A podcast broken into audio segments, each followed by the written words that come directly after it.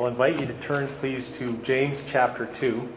Just have that open because that is going to be our text. We'll be looking specifically at verses 14 through 26.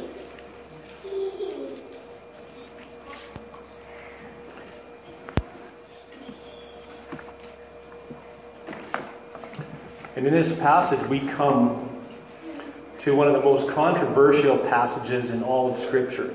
A passage that is so sharply worded and stark in its declarations that it has perplexed even great men like Martin Luther and Charles Spurgeon.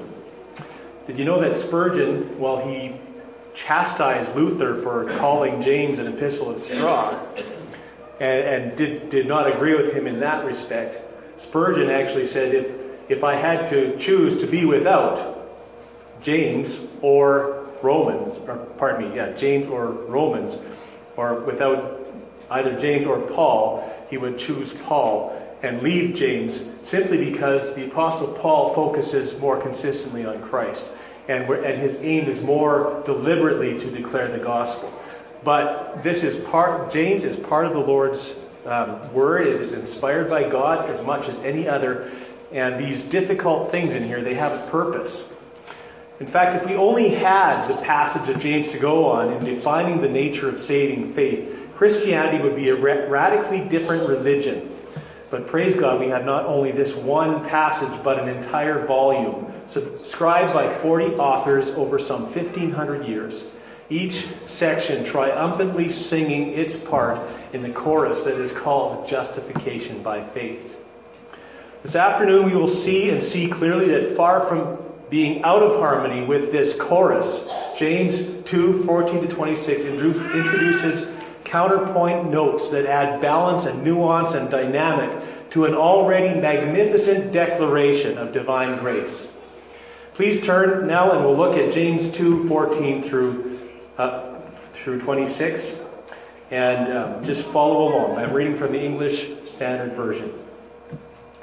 What good is it, my brothers, if someone says he has faith, but he does not have works? Can that faith save him?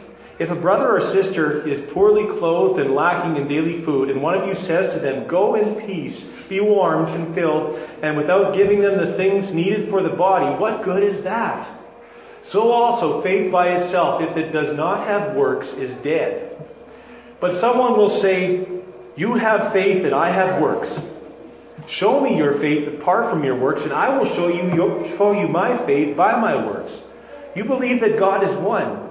You do well. Even the demons believe and shudder. Do you want to be shown, you foolish person, that faith apart from works is useless? Was not Abraham our father justified by works when he offered up his son Isaac on the altar? You see that faith was active along with his works, and faith was completed by his works. And scripture was fulfilled that says, Abraham believed God and it was counted to him as righteousness. And he was called a friend of God. You see that a person is justified by works and not by faith alone. And in the same way, was not also Rahab the prostitute justified by works when she received the messengers and set them out by another way? For as the body apart from the Spirit is dead, so also faith from works faith apart from works is dead. Now, if you know the gospel, you can see that if we only had that, we would have a very different understanding of the Christian faith. We would have perhaps be completely focused on works and not really understanding the wonder, the beauty of grace. Now, but we're going to uh, to see how this all works together for God's glory. Now, if we're going to make any theological sense uh, bold declarations in this passage, such as verse 17, where it says, So also faith by itself, if it does not have works, is dead. And verse 24, you see that a person is justified by works and not by faith alone. We are going to have to be very clear as to the nature of faith that these verses address. Are we talking about the faith proclaimed in Romans chapter 5 verse 1 where it says, "Therefore having been justified by faith, we have peace with God through our Lord Jesus Christ?"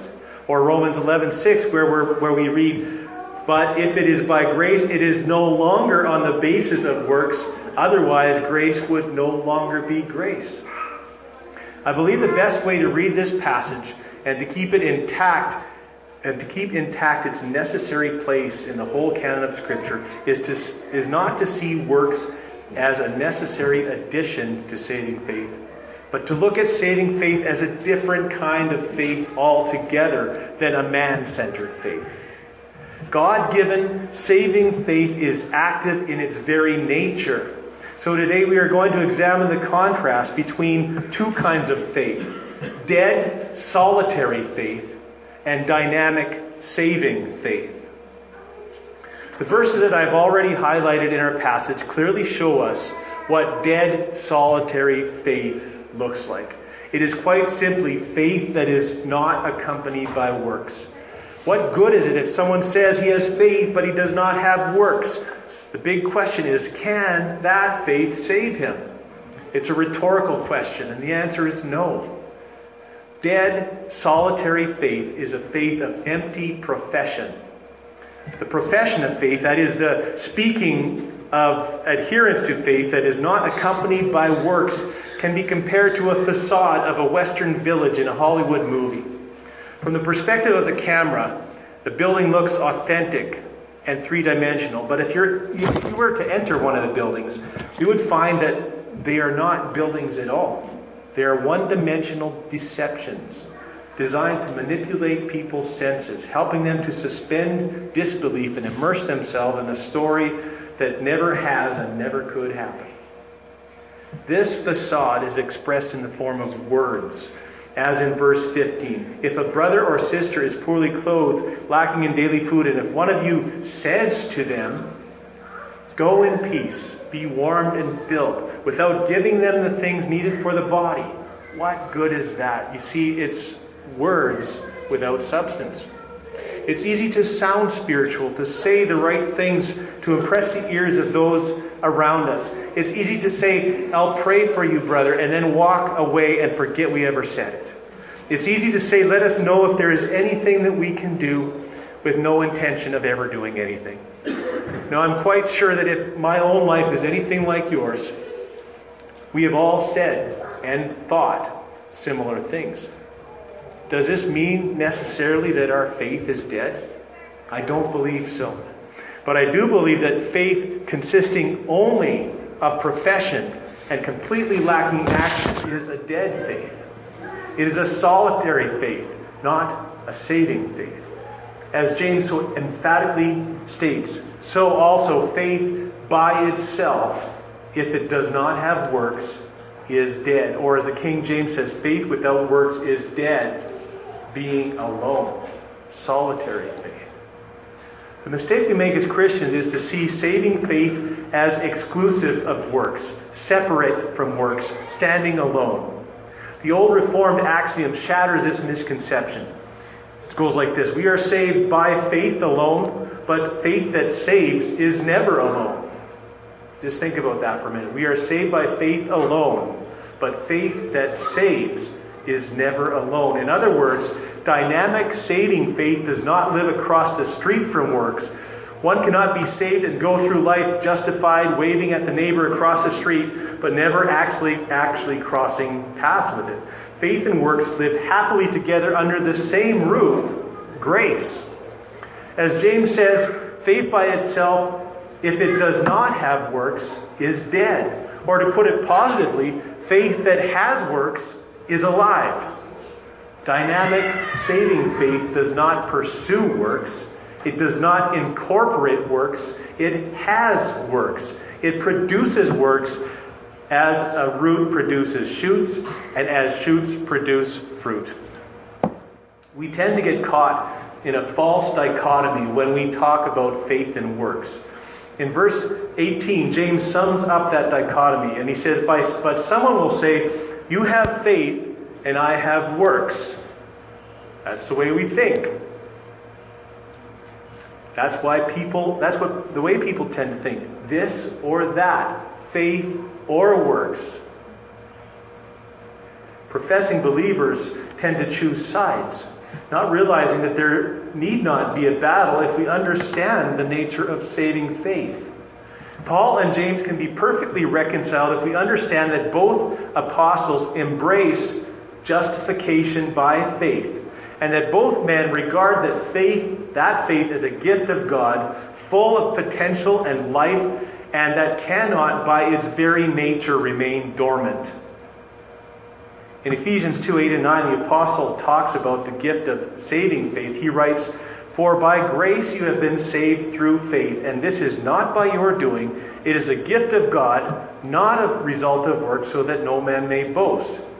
Now, nowhere does James ever deny the necessity of faith or the fact that it is a gift of God. Nowhere does James say that we must work for faith or that faith itself is a work.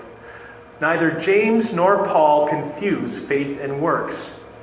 And if we read on in Ephesians 2, verse 10, the passage from Paul I just read, for we are his workmanship, created in Christ Jesus for good works, which God prepared beforehand that we should walk in them.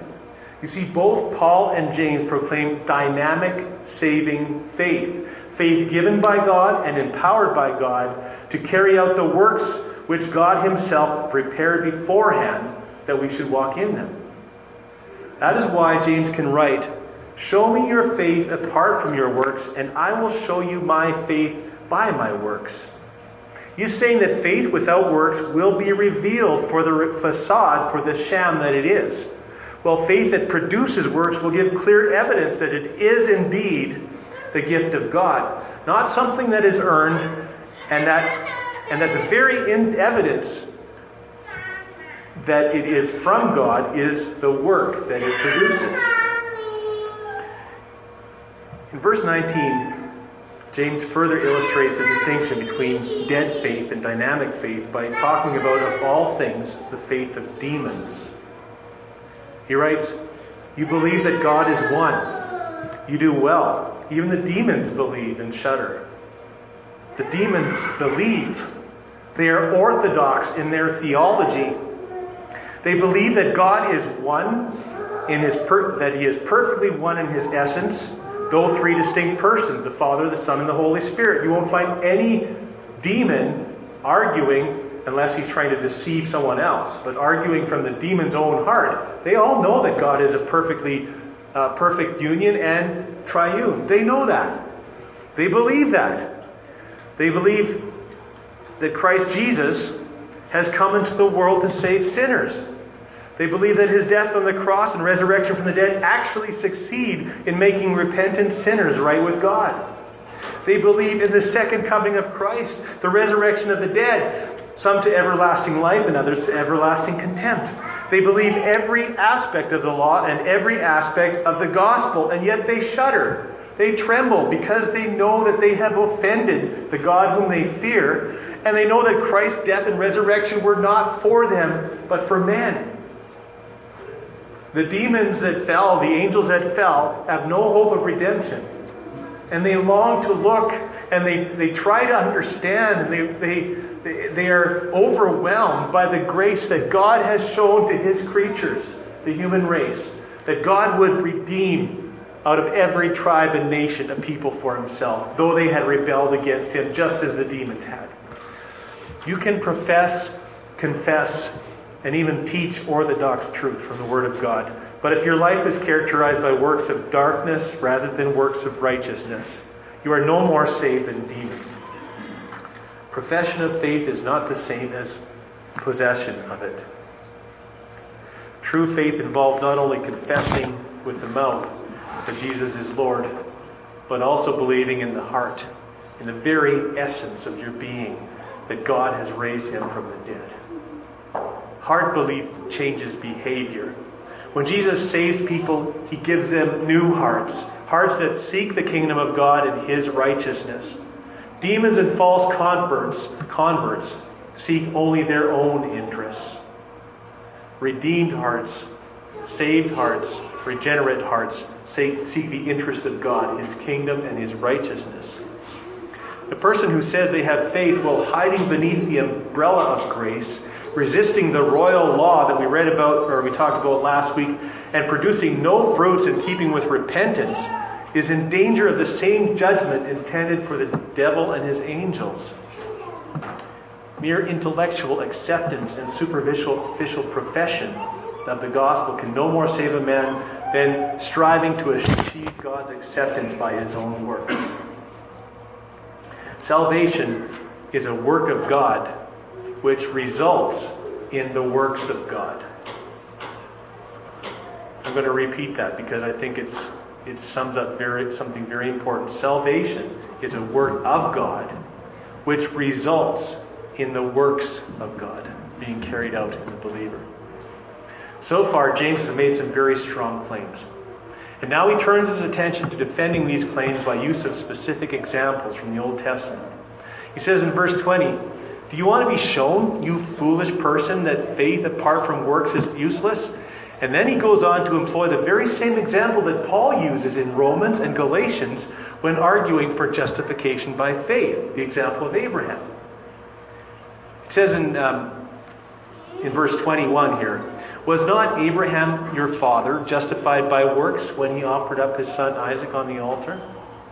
You see that faith was active along with his works, and faith was completed by his works. And the scripture was fulfilled. It says, Abraham believed God, and it was counted to him as righteousness, and he was called a friend of God. You see that a person is justified by works and not by faith alone. Now, if Abraham was justified by works, and people in general are justified by works and not by faith alone, it is hard to fathom how the Apostle Paul, under the same inspiration of the same Holy Spirit, could write in Galatians Yet we know that a person is not justified by works of the law, but through faith in Jesus Christ. So we also have believed in Christ Jesus in order to be justified by faith and Christ and not faith in Christ and not the works of the law.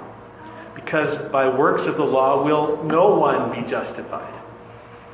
I hope you go back online and you listen to this later on because there's a lot to think about here. But to resolve this apparent contradiction, we need only to understand that James and Paul are both looking at the same faith in this context. They're looking at saving faith from opposite sides of a person's conversion. James is focused on the evidence of saving faith in believers who are motivated and empowered to do good works, while Paul is focusing on the primary faith in the primary primacy of faith in justifying a lost sinner. James does not deny that faith justifies.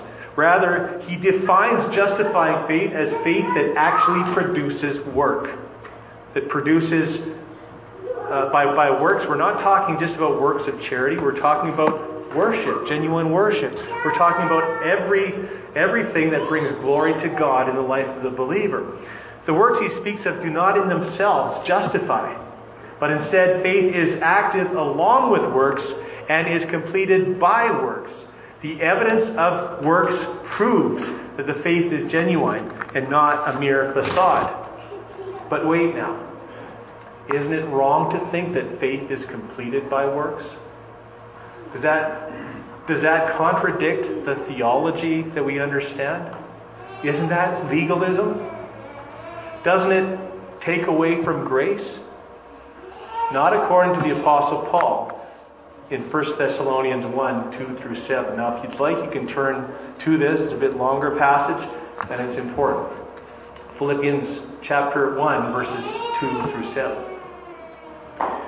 We give thanks God to God for all, pardon me, we give thanks to God always for all of you, constantly mentioning you in our prayers, remembering before our God and Father, now listen closely, your work of faith and labor of love and steadfastness of hope in our Lord Jesus Christ. For we know, brothers, loved by God, that He has chosen you. Because our gospel came to you not only in word, but also in power and in the Holy Spirit and with full conviction.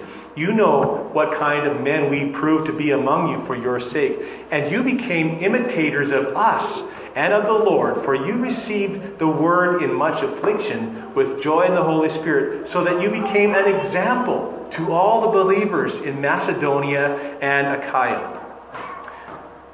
Notice the phrases that are used your work of faith, your labor of love, your steadfastness of hope.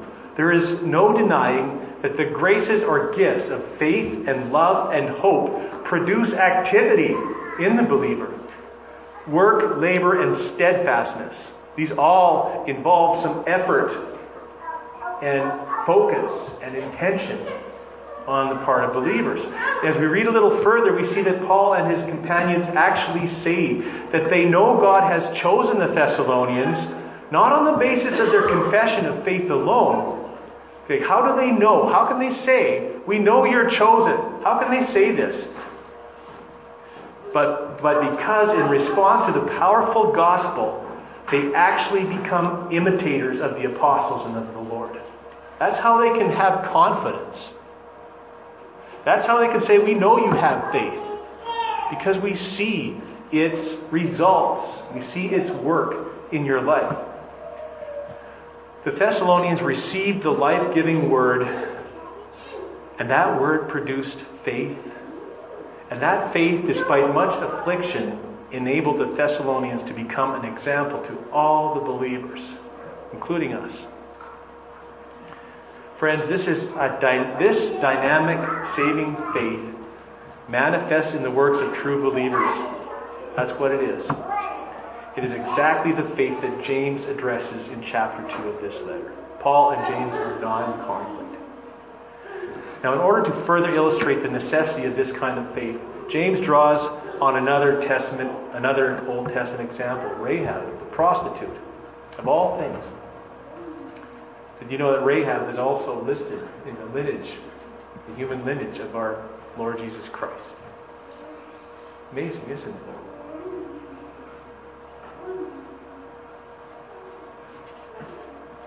And it says here in verse 25, in the same way was not also Rahab the prostitute justified by works when she received the messenger, messengers and sent them out by another way? In this story, Rahab believed that God was with Israel and the messengers that came to her. She knew that he was the only true God. She also feared the Lord. Listen to what she said to the messengers from Joshua 2 10 and 11. For we have heard how the Lord dried up the water of the Red Sea before, before you when you came out of Egypt, and what you did to the two kings of the Amorites who were beyond the Jordan, to Sihon and Og, whom you devoted to destruction. And as soon as we heard it, our hearts melted, and there was no spirit left in any man because of you. For the Lord your God, He is God, in the heavens above and in all the earth below. All of this was a profession of faith. But it was her selfless and faithful action of hiding the men from the authorities that gave evidence of her faith. A mere passive acceptance of these messengers without the resulting action would have resulted not only in her own destruction, but also calamity for the whole of Israel. Can you imagine the lineage of Messiah if God had not given this woman faith, and if that faith had not been genuine faith. Do you see how she fled in faith to the mercy of God? She knew that God was judge. She knew that God was a holy God and that all of earth was under his sovereignty. And yet, rather than running from him and trying to escape, she chose to stand with him and run to him and plead his mercy. And God saw that. That was saving faith.